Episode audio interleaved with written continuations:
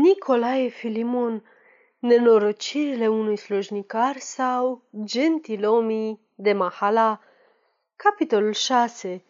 Tortura cu nuiele și cărămizi. Aceasta este o înregistrare Cărțiaude.eu. Ajungând la poliție, deteră pe culpabil în mâna jandarmilor, care îl conduseră în prizonul cel nobil, zis în limba oficială de pe atunci, odaia de cinste, spre deosebire de închisoarea comună, numită în deriziune Bodărlău. Odaia de cinste, în care închiseră pe Râmătorian, era spațioasă, bine ținută și foarte luminoasă. Avea două paturi, o mașină de scris și câteva scaune.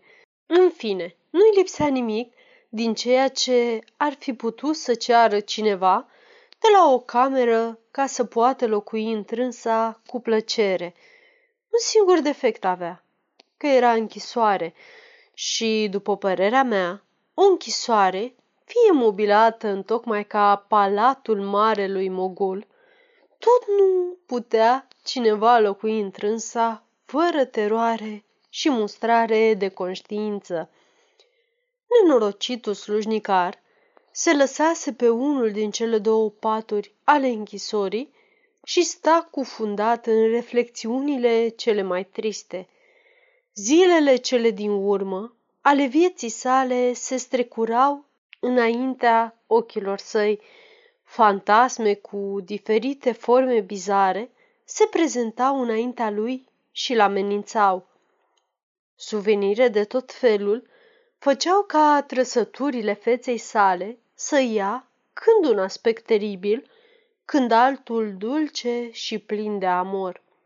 Aceste dese schimbări îi veneau din aducerea aminte despre amorul său cu rezii și urâtul tratament ce prinsese de la barbarul maghiar.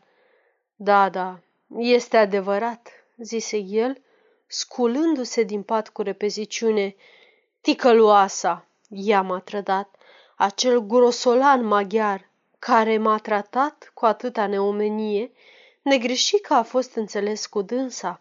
Dar acel spion infam care m-a vândut poliției, nu este el oare o mașina ei? O, infamă rezi! O, de trei ori blestemată slujnică! Pe când slujnicarul se afla în cel mai înalt grad al mâniei și disperării sale, ușa închisorii se deschise. Un jandarm înalt și cu mustățile răsucite intră înăuntru și îi ordonă să-l urmeze. Ei ieșiră împreună și intrară într-o altă cameră, în care nu se vedeau alte mobile decât o masă cu postav roșu, având pe dânsa toate obiectele necesare pentru scris. Lângă această masă ședeau pe scaune doi amploiați polițienești, unul înveșmântat militărește, iar celălalt cu haine civile. Primul amploiat, ce părea a fi un agent superior, făcu un semn jandarmilor și ei dispărură. După aceea, luând un aer brusc, obișnuit oamenilor de meseria lui, zise slujnicarului cu o voce răgușită. Apropie-te, domnule. Râmătorian făcu câțiva pași înainte. Spune-mi, domnule, cum te numești? exclamă agentul poliției. Mitică Râmătorian. Cum ai zis? Am zis, domnule, că mă numesc Mitică Râmătorian. Ai părinți? Am numai tată. Cum se numește el? Se numește Ftore Vistier Bănică Râmătorian. În ce mahala locuiești? În cuibul cu barză. Ce meserie ai? Mă iartă, domnule, eu nu practic nicio meserie.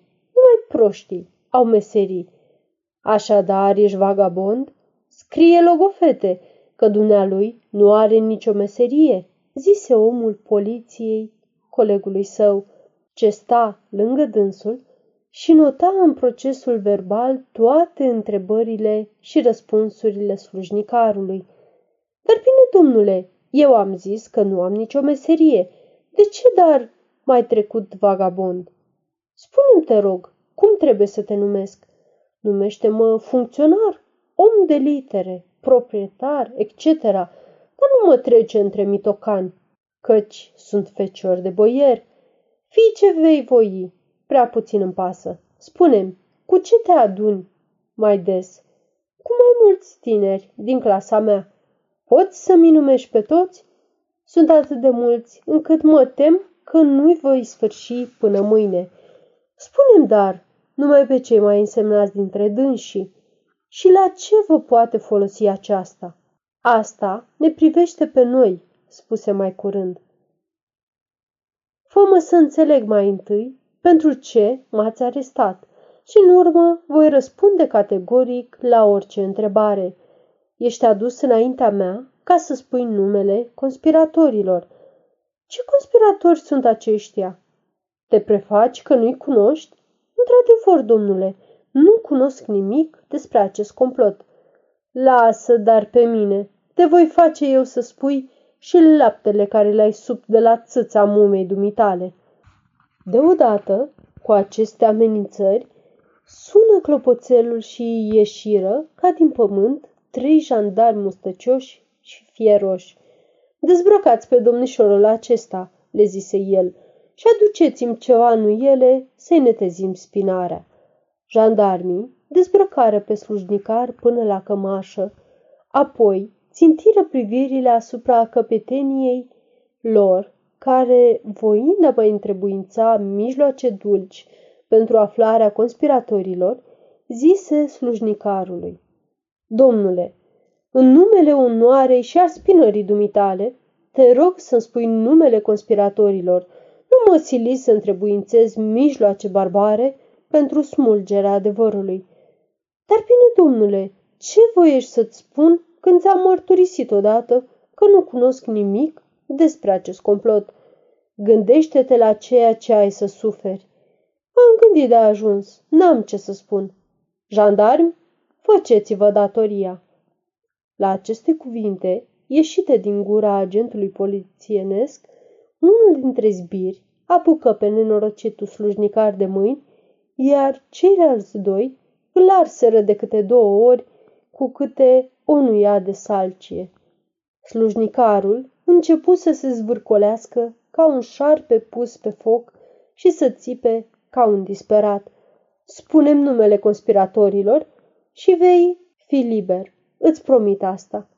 Dar pentru Dumnezeu, nu știm nimic, răspunse slujnicarul, exprimând durerea loviturilor printr-o mulțime de contorsiuni comice și bocituri femeiești. Eu nu sunt liberal, răspunse falsul patriot. Sunt cel mai mare adorator al despotismului. Iubesc din convicțiune regulamentul și privilegiile și sunt cel mai neîmpăcat inamic al convenției. Să se repete loviturile, strigă agentul de poliție, indignat de marea lașitate a renegatului slujnicar. Jandarmii reîncepură operațiunea. De asta dată însă loviturile erau teribile, căci lașitatea slujnicarului indignase chiar pe acei simpli oameni. Lăsați-mă că spui, răspunse slujnicarul sărind ca un nebun de durerea loviturilor. Aștept mărturisirea ta. Răspunde, cine sunt acei infami care au aruncat bomba fulminantă în camera caimacamului? Slujnicarul, care în adevăr nu cunoștea nimic despre istoria bombei, neștiind cum să iasă din trista pozițiune în care se afla, îngenunchie înaintea agentului polițienesc și cu ochii plini de lacrimi îi zise, în numele lui Dumnezeu, nu știu nimic. Ai pietate de mine, domnule, că nu sunt vinovat. Și ca să miște și mai mult, pe fierosul agent îi acoperi mâinile cu sărutări și le stropi cu lacrimi. Agentul însă, mai rece decât o statuie și mai neplacabil decât destinul, îl respinse cu despreț, zicându-i Mizerabile, Ce sunt aceste bocituri femei și lingușiri mărșave? Când ai plecat pe calea conspirării? Ai crezut, poate, că este semănată cu roze? Ai gândit că nu ai decât să strigi prin cafenele că guvernul este infam, trădător, laș, etc., ca să-l faci să cadă și să te ridici tu și semenii tăi pe ruinele lui? Acesta este curajul ce cată să aibă un suflet politic? Pentru Dumnezeu, dacă crezi în trânsul, ridică-te dinaintea mea, căci situația în care te văd îmi face rău. Aceste cuvinte, pline de dispreț, în loc să deștepte în inima lui Râmătorian mândria și sentimentul de om, din contră, îl făcu să devină mai laș și mai târător. Dar această ticăloasă conduită, în loc să miște inima agentului, îl irită și mai mult. O să mărturisești mizerabile sau, pe viul Dumnezeu, îți zdrobesc oasele. Rămătorian se păli de frică, dar tăcu. Să se aducă cărămizile, curând, cărămizile, strigă cu furie agentul. Jandarmii ieșiră din cameră și se întoarseră peste puțin, purtând fiecare câte o cărămidă. Puneți la tortura cărămizilor, repetă agentul. Domnule agent, ai pietate de mine. Eu nu sunt liberal, o mai repet, nu sunt nici conspirator. Singura mea culpă este că strig și eu libertate și egalitate, dar să n-am parte de tot ce voi cere de la Dumnezeu, dacă am fost vreodată liberal sau dacă înțeleg la ce se obligă cineva când pronunță aceste cuvinte. Agentul poliției, uimit de lașitatea slujnicarului, zise în sine, mișcând din cap, Sărmană Românie, iată oamenii care au să te conducă la fericire. Iată pretorianii tăi, care o să-și rupă veșmintele și o să pună la șorți cămașa ta. La două lovituri de vargă, ei se leapă de, de tine ca Petru de Crist. Și cu toate acestea, dacă soarta m-ar fi pus în locul acestui mizerabil și pe dânsul între mea, desigur m-ar fi făcut să-mi dau sufletul în torturi.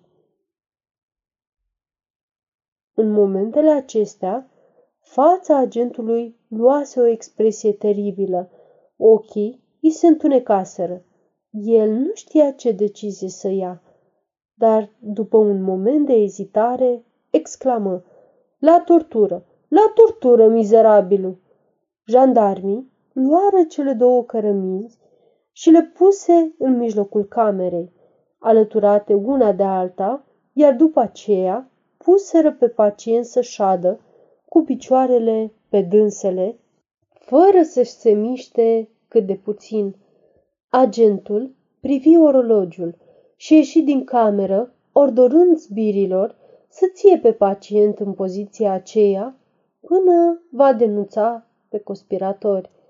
Ușa prin care ieși el ducea în sala prefecturii unde polițaiul aștepta cu nerăbdare rezultatul torturilor. Ei bine, capitane, zise polițaiul, cum merg lucrurile? Rău, excelență. De ce așa? Știu și eu. Nu le-ai pus la tortura cărămizilor. I-am aplicat mai întâi nuielele și a mărturisit, nu e așa? Ce să mărturisească? E un nebun, un mizerabil, un fricos. Poate că ai dreptate, dar spionul meu, de la culoarea verde, mi-a spus că l-a auzit cu urechile sale zicând că cunoaște pe conspiratori. V-a amăgit, excelență. Și ce a putut să-l îndemne la aceasta? Zelul de a vă servi. Curios lucru. Ce ordonați să fac cu acuzatul? Să aplici tortura cărămizilor și dacă vei vedea că nu mărturisește ceva interesant, să-l dai pe chezășie. Pe când polițaiul da acest ordin agentului său, un jandarm intră în sală și zise agentului că pacientul voiește să-i vorbească. Agentul intră numai decât în camera torturilor și, venind lângă slujnicar, îi zise, E, vezi, așa te voi, spune pe conjurat și vei fi liber ca aerul. Îmi promiți aceasta? Îți jur pe onoarea mea. Ordonați, dar să scrie. Vorbește. Voiți numele acelora care au aruncat bomba? Tocmai așa, domnule. Însemnați, dar, ce a, a făcut bomba, iar BD și IB a dat zece șfanți unui trecător după uliță ca să o arunce. Mai e ceva de zis? Nimic. Agentul intră și, înclinându-se înaintea polițaiului, îi dete mărturisirea. Polițaiul își aruncă privirile pe dânsa și, izbucnind într-un râs isteric, zise agentului, Știi, capitane, că omul nostru este un adevărat nebun? De ce, excelență? Auzi acolo de ce. Știi că în declarația lui sunt scriși cei mai onorabili oameni pe care de vom aresta va râde capitala o săptămână întreagă pe socoteala noastră? Ce ordonați dar să facem? Nimic mai mult decât să liberați. Agentul salută și ieși. Apoi, după ce povățui părintește pe slujnicar, îi dete libertatea. Câteva zile, în urma acestor evenimente, capitala României se pregătea să serbeze intrarea domnitorului Principatelor Unite, ales la 24 ianuarie 1859 prin votul unanim al Camerei Elective. Piața Teatrului Național era ornată cu piramide de brazi verzi, printre care erau așezate în formă de mozaic mii de candele pline cu ulei de mai multe culori. Ici colea se vedeau falnicele obelișce egiptene împodobite cu trofee și însemne militare. Pe balconul teatrului sta depus un cadru colosal pe care era zugrăvit prea iubitul nostru domnitor, înconjurat de divinitățile justiția, abondiția și gloria, iar mai jos, Agvila și Simbrul, încadrate într-un singur spațiu. Palatele publice erau asemenea frumos împodobite, iar casele particularilor, situate pe strada Mogoșoaiei, se distingeau foarte mult prin ferestrele lor tapetate cu șaluri scumpe, ghirlande de flori și semne mitologice aluzive la unirea țărilor și gloria domnitorului. Trăsuri elegante străbăteau calea în toate direcțiile și, prin iuțeala alergării, da, frumoaselor doamne ce se plimbau întrânsele, un aspect eroic și încântător. Această magică panoramă îmi excită gustul de a face o cursă pe stradele capitalei. Mă aruncai dar într-o caretă publică și ordonai să mă ducă spre bariera orașului. Acolo văzui un arc de triumf ce semăna cu cel de la Roma, ridicat în onoarea lui Septimie Severul. Înaintai, spre șosea, privi frumosul joc de ape și pavilionul gătit de municipalitate ca să primească pe domnitorul și să-i prezinte pâine și sare după obiceiul românilor. După ce privi toate acestea, cu o bucurie copilărească, mă întorsei iarăși în piața teatrului și luai loc pe trotuarul caselor lui Toroc. Privi din nou piața teatrului. De asta dată însă era plină de curioși ce se îndesau tocmai ca peștii, ca să vadă pe prea iubitul nostru domnitor, recomandat cu atâta căldură și patriotism de fostul pe atunci ministru de interne, prin circularea sa cea plină de poezie și entuziasm. Trecură câteva ore fără ca magica panoramă să ia vreo schimbare esențială, dar cum se auzi vorba Principele, principele! Poporul se puse în mișcare și dacă jandarmii nu i-ar fi temperat furia prin amenințări și câteodată prin lovituri, desigur că cortegiul princiar ar fi cătat să-și schimbe direcția sau să stea în nemișcare. În fine, careta a domnitorului se arătă în mijlocul unui escadron. Suveranul românilor, mișcat foarte tare de entuziastica primire ce îi se făcea, saluta poporul cu un zâmbet plin de bunătate, rădicând câteodată capul în sus, ca să mulțămească gentilelor doamne, ce făceau să plouă în trăsură, buchete compuse din cele mai frumoase flori și pamblici albe, unite prin legături de pamblici roșii. După trăsura domnitorului, veneau miniștrii și mai multe căpetenii militare, ce se distinseseră în memorabilele zile de la 23-24 ianuarie. După aceștia, veneau frații tabaci și alți isnafi, călări pe cai negri și strigând în timp, în timp, Hura! Să trăiască măria sa! În urma acestor cavaleri plini de patriotism și de curaj, veneau trăsuri pline de dame și de cavaleri. Pe când cortegiul își urma calea încet și cu o gravitate maestuoasă, un junecălare pe un cal alb venea dinspre barieră în fuga cea mai mare a dobitocului său. El se opri în piața teatrului și, dând o privire plină de neastâmpăr asupra poporului, începu a striga Hura! Strigați hura! Să mergem la mitropolie, fraților, să salutăm pe măria sa! Grăbiți-vă, fraților, haideți!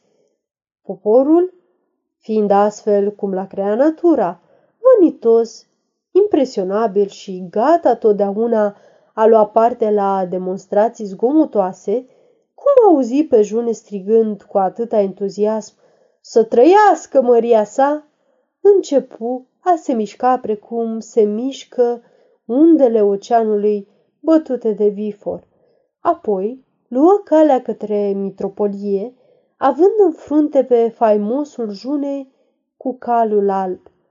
Acel June era mitică rămătorian, amantul devotat al slujnicelor din pasajul roman, care, după ce trădase pe cei mai de frunte patrioți și abjurase sacrul principiu al libertății, venea acum să-i dea ultima lovire prin mincinosul și exageratul său patriotism.